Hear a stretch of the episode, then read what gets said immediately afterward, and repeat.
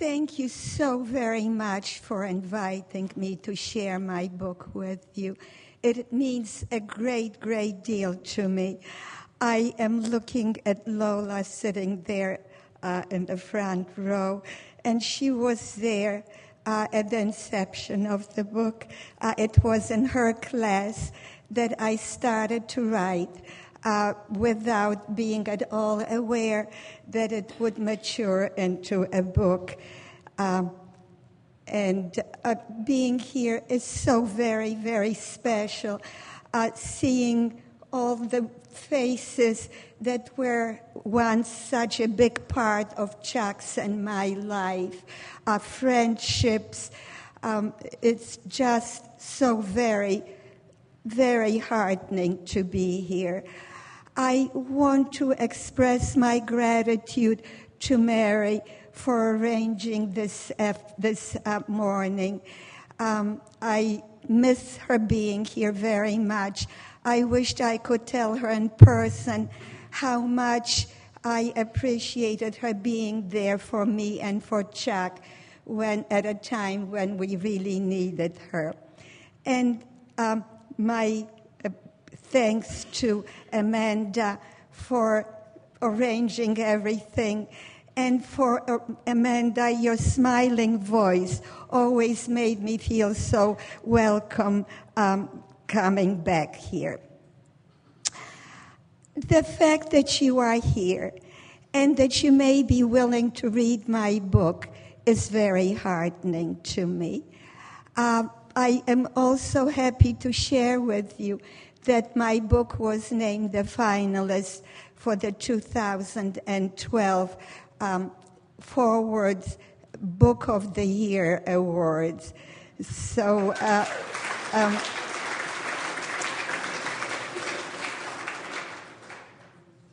now, um, why my book? 68 years have passed since I was liberated from the concentration camp. I no longer can remember where I last put my glasses, yet I remember clear as day events that turned my sunny childhood into an inferno and killed nearly everyone I loved and knew. I ask myself, how did my mother, my sister, and I survive? Whole, with love, with compassion, with joy for life. These existential questions loom larger now in the winter of my life, and hence my book.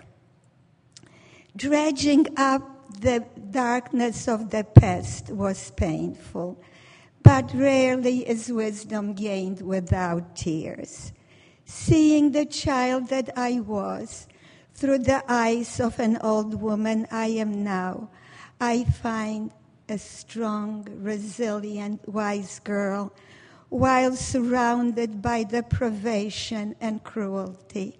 She brings back her memories of pre war and the brave people in the ghettos, casting them as proof that there were and always will be righteous people.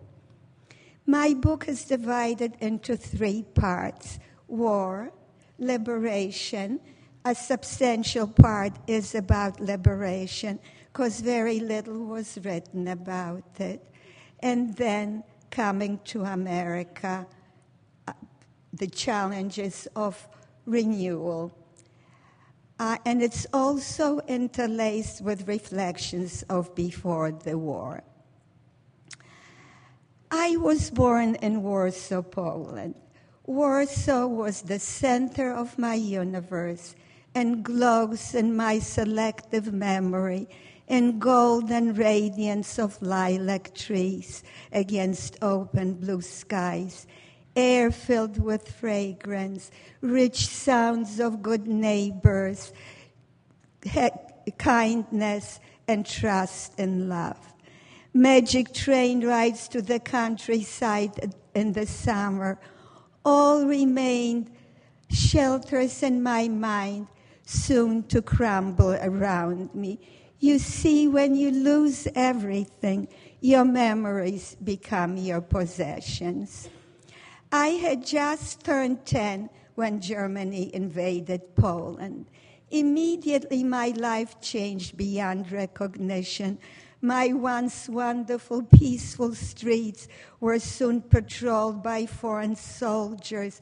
They walked into our homes like common thieves, helped themselves to whatever they wanted, and called us greedy. They, um, uh, um, uh, they isolated us in a ghetto. They built a thick wall around us. They rounded up the Jewish people from surrounding areas and filled the ghetto with, with needy people. Most people came without uh, shoes on their feet, many without a penny in their pocket. Little tots stood in corners and yammered. Uh, people died of cold and starvation and homelessness and typhus uh, people covered the dead bodies of children with a poster saying, Children are the holiest thing. Our children must live. Yet in this inferno, Jewish people in the ghetto found heroic ways to hold on to their inner selves, to hold on to their cultural values, and to f- stand up for what they believed in. And my book describes, in my book, I bring back the starving teachers who uh, met with children in cold rooms and taught them how to hold on to their inner selves and trust and love. Uh, books were forbidden, and uh, yet I'm going to read an excerpt of uh, one examples of our moral resistance. Actually, at the very start, the Jewish community organized itself in self-aid organization, and it was widespread. Everybody helped whatever way they could, some with money, some with clothes. Uh, there was not a child in every building that, that was over 10 years old that did not help. To own a book was an act of defiance, and many defied. Tata had his secret stash of books by Sholem Asch and Sholem Aleichem and Isaac Peretz. He read them to us generously, nights, windows blinded with black covers to keep our existence secret, in a small room illuminated by a flickering carbide light. My family sat in an invisible embrace, warm in a frozen universe. Tata's voice flowed with swaddling comfort, conveying nuances which brought to life remote worlds. Our room was a tiny capsule of paradise, separating us from the curfew silence outside our windows. We even had theaters. Imagine theaters when there was no bread. There was a uh, um, a very wonderful uh, writer in, in, in, the Warsaw Ghetto, Chaim Kaplan, uh, and um, he wrote that it is strange that when we don't seem to need it at all, we need poetry more than we need bread. When I was a child, I did not uh, uh um, understand it. Yet that is what kept my my soul alive. That's what kept my faith in humanity alive. When I, uh, in uh, um, um, July 1942, things became even more gruesome. This was the beginning of the Warsaw Ghetto deportations. At first, nobody had an idea that deportations meant death. So many people hungry, uh, starved, um, uh, uh, homeless, hopeless. Um, uh, uh, uh, well, what I, um, sorry for for backing up a little. At, uh, at first, people uh, who were torn away from our lives were forced to write false uh, letters uh, inviting family members to join them in camps where they were fed, clad, and taken care of. So many destitute people, homeless people, uh, marched unknowingly to death. But most people die, uh, um, um, hid. We hid in the most outlandish places, in cupboards, in drawers, in, in, in, in, any, any corner that would, would, would uh, uh, cover us from being seen on the face uh, of the earth, between me- be- me- uh, box springs and mattresses. My family hid in a room obscured, the door obscured by a closet. Between um, July 1942 and September 1942, a mere two months, 99% of the Jewish children disappeared. Can you imagine a world without the sound of children, without the presence of grandmothers or grandfathers, because old people and children were the first to be killed. We never heard from the people who were torn from us, but some people came back, somehow managed to hide under corpses, under ashes, and somehow come back to the ghetto and told us about horrific train rides to a place called Treblinka. As soon as we became aware of the fate of our people who were deported, um, armed resistance began to form and my father was a member of the armed resistance. Immediately, people, the resistance fighters, began to um, uh, build uh, bunkers um, in, in, uh, in basements. At that point, uh, all the, Warsaw was, the ghetto was virtually empty. Only three slices of the ghetto uh, were set apart for the Jewish people, the remnant of the Jewish people to live, but only those on, uh, above the age of 14 and only those who had a permit to work. Each of the three slices of the ghetto uh, was, uh, uh had a factory. So if you had permission to work in the factory, it legalized your right to live just for as long as, uh, as the whim of the masters of our universe permitted, and the rest were hiding out in, in the wilderness. It, the wilderness was the rest of the ghetto, which was so silent. It was like a cemetery of building. The windows felt like they uh, gouged out uh, eyes. There was no movement, no sign of life.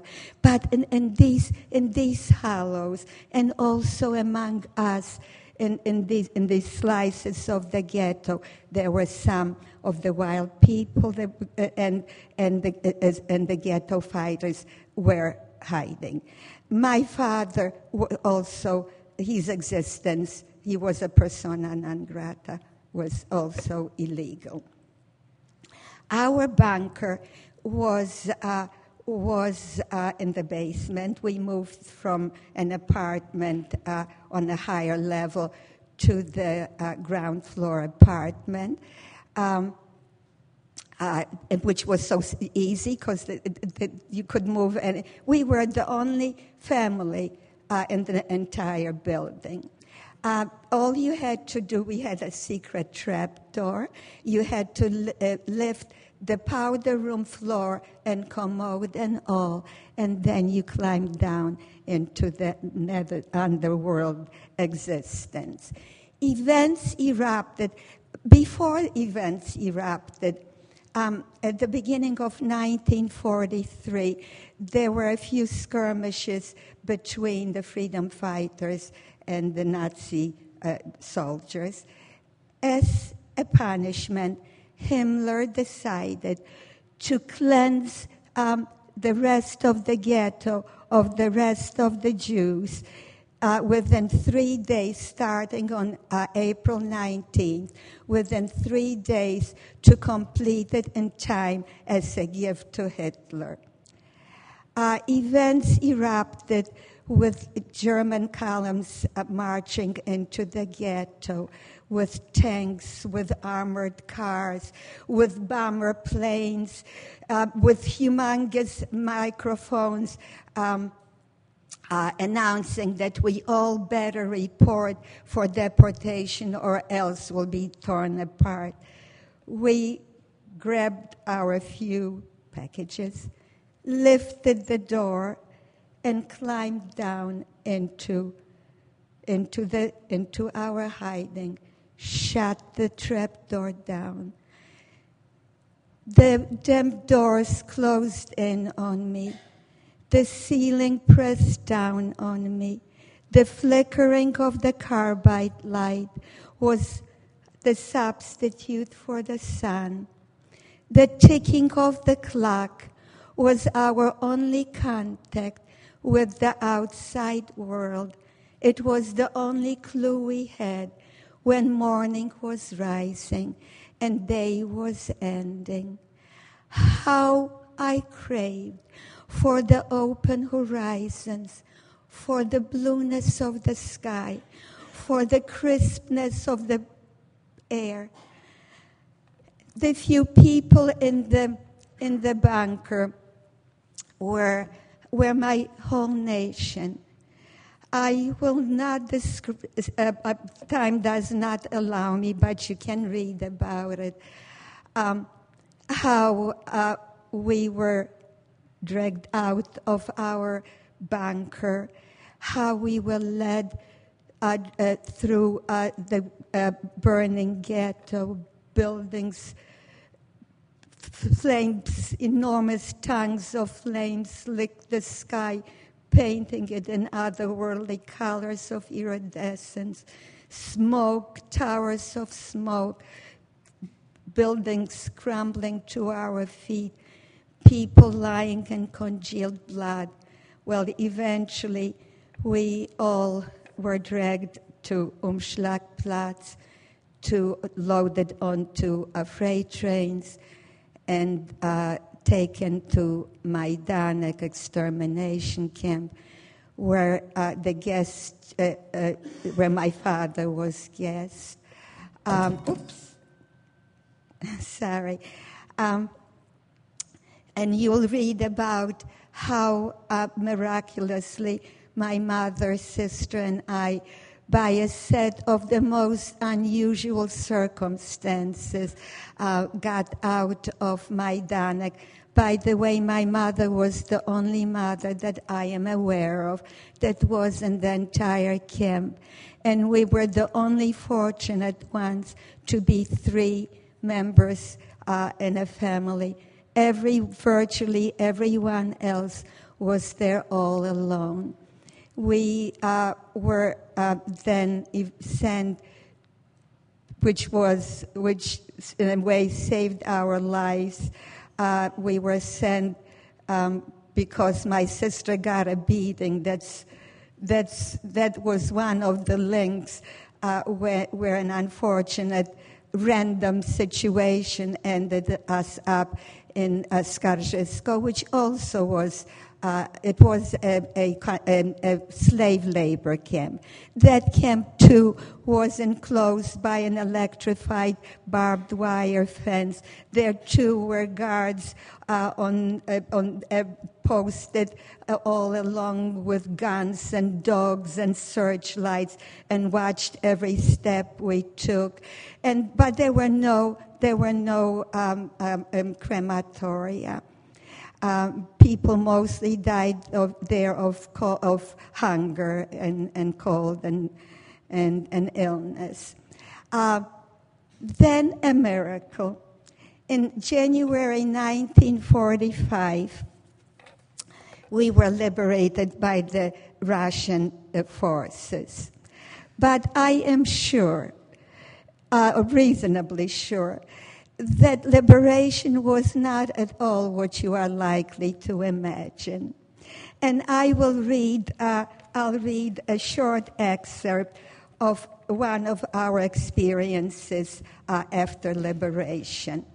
Um, I must point out, however, that as difficult as things were, we did a lot of wandering until we came to the United States, looking for a home, looking for a country. We were, we were stateless. We were uprooted. There was no place for my mother and my sister to come back to because Warsaw, uh, the Warsaw Ghetto was leveled. Um, but we had, we, uh, we found two cousins in, in uh, Skarżysko, in one of the camps, who were in a little bit better shape than we were, than my mother's sister and I.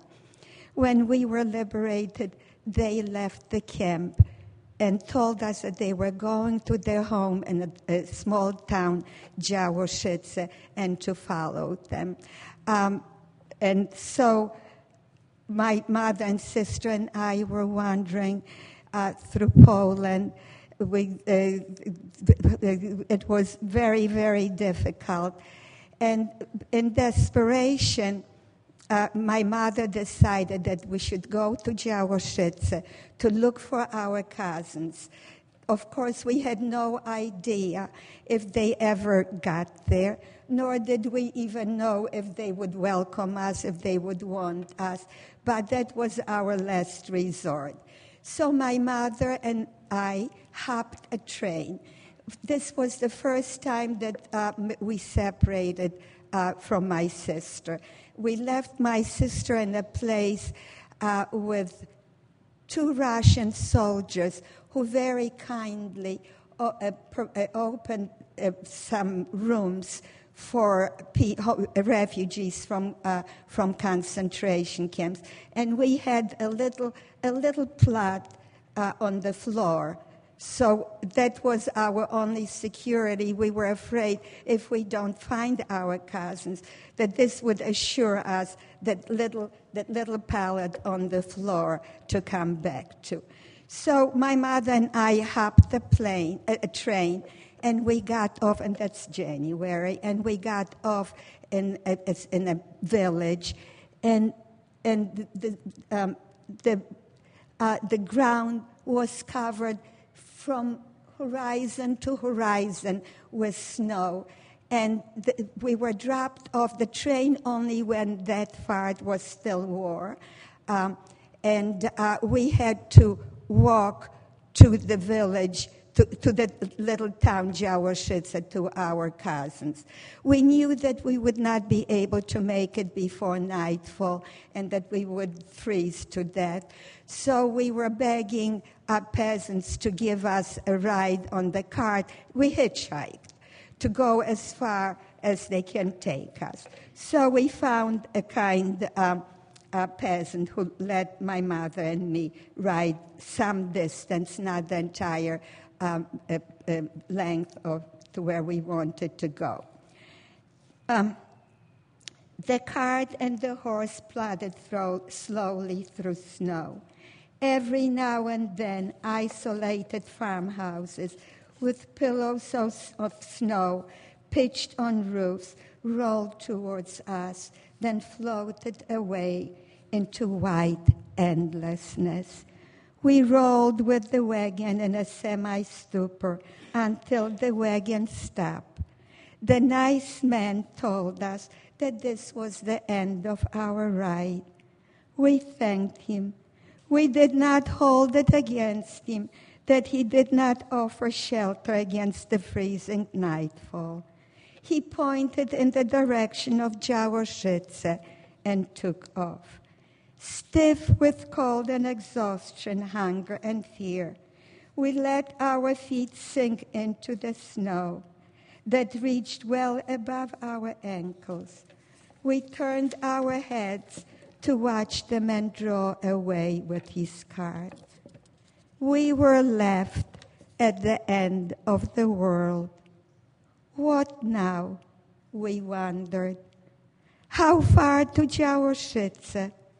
How much progress can we make plowing on foot through the desert of snow? We started to walk, pushing through snow drifts, sliding past clusters of ice. We walked and watched the sky grow dim. We walked and squinted into the distance, hoping to see a hint of Jaworzyce. Nothing. The biting cold made us forget our hunger. At some point, Mama said, We'll have to walk to the next farmhouse to ask for shelter before dark. We rehearsed what we would say. Nearing a farmhouse horrified me. The watchdogs growled and barked ferociously as they dashed at us with bared fangs. I was petrified and tried to back away, pleading, Mama, I'm afraid. Let's go away. The dogs will bite us. They'll tear us apart. Mama, who was as frightened as I was, insisted, You can't turn back. Don't show them that you are afraid. We must walk to the farmhouse. We must find shelter.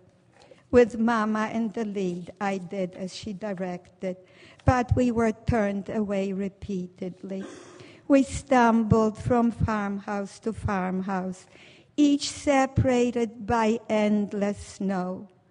The red sun began to sink on the rim of the horizon, and deep nightfall was already behind us. Still, no one let us in. We trudged forward until night engulfed us. With each step, the universe grew more empty, eerie, and silent. The desolation was endless, and the sky, in its unforgettable calm, blinking, in, in its unforgettable in its calm, blinking splendor. We were abandoned by God and man. I know that I whimpered with pain, though I was trying to hide my despair from Mama. I know that she too moaned, even though she tried to give me heart. We both trembled with cold and moved forward, weak and frightened. Silence filled the emptiness. We came to a frozen stream and had to cross an ice covered trestle.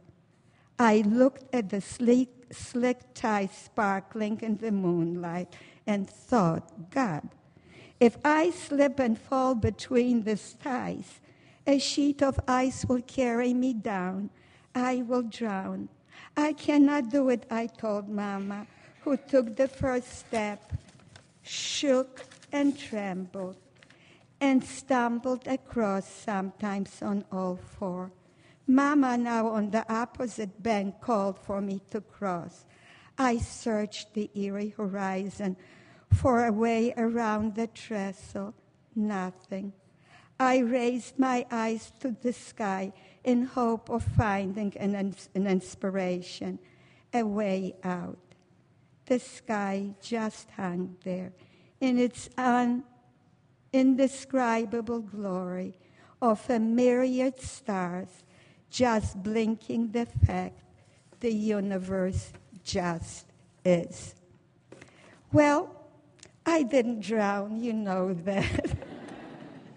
I am here but we still did a lot of, uh, of, uh, of um, wandering, a lot of wandering through Poland, and uh, uh um, uh, a lot of wandering through Czechoslovakia, through Germany, and eventually came to the United States.